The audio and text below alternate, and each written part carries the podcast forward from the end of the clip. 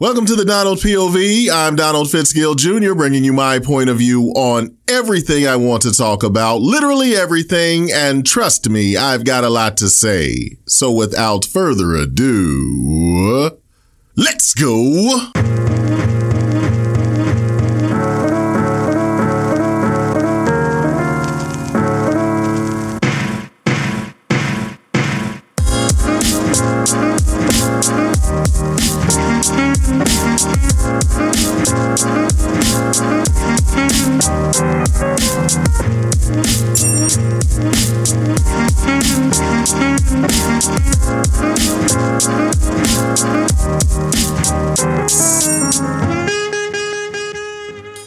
Today I'm going to address a question that I get asked all the time.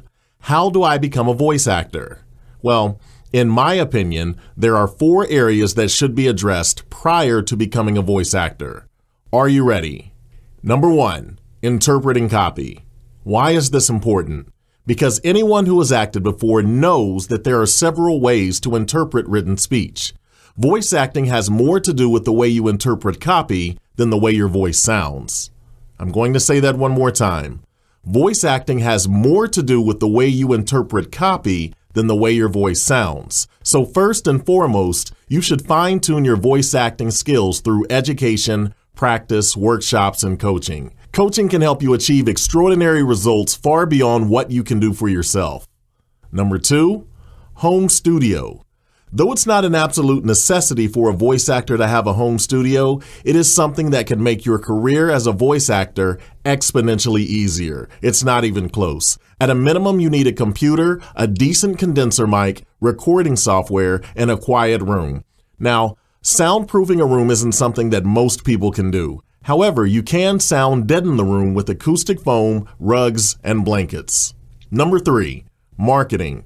How and where do I market myself?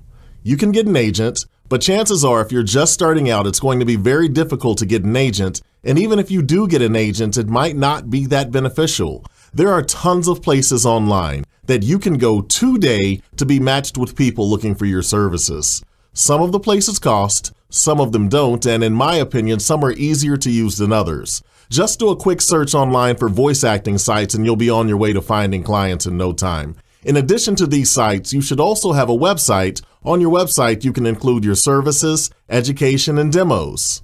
Which leads me to my last and arguably most important point the demo.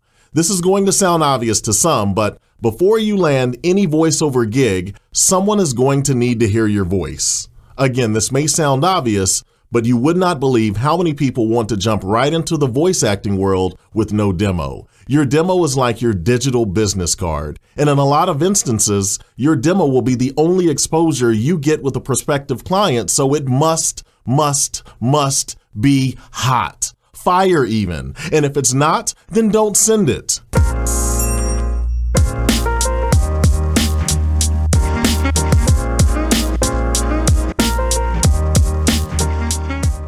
Becoming a voice actor is challenging but rewarding, and it's important to know that this is an attainable career for those that put in the time and effort. If you'd like to take a deeper dive into becoming a voice actor, check out the website www.thedonaldpov.com and find out what many have already found out about the amazing new class, the official DIY guide to voice acting. You'll be glad you did. Again, that website is www.thedonaldpov.com. Thanks for listening. I'm Donald Fitzgill Jr., and this is the Donald POV.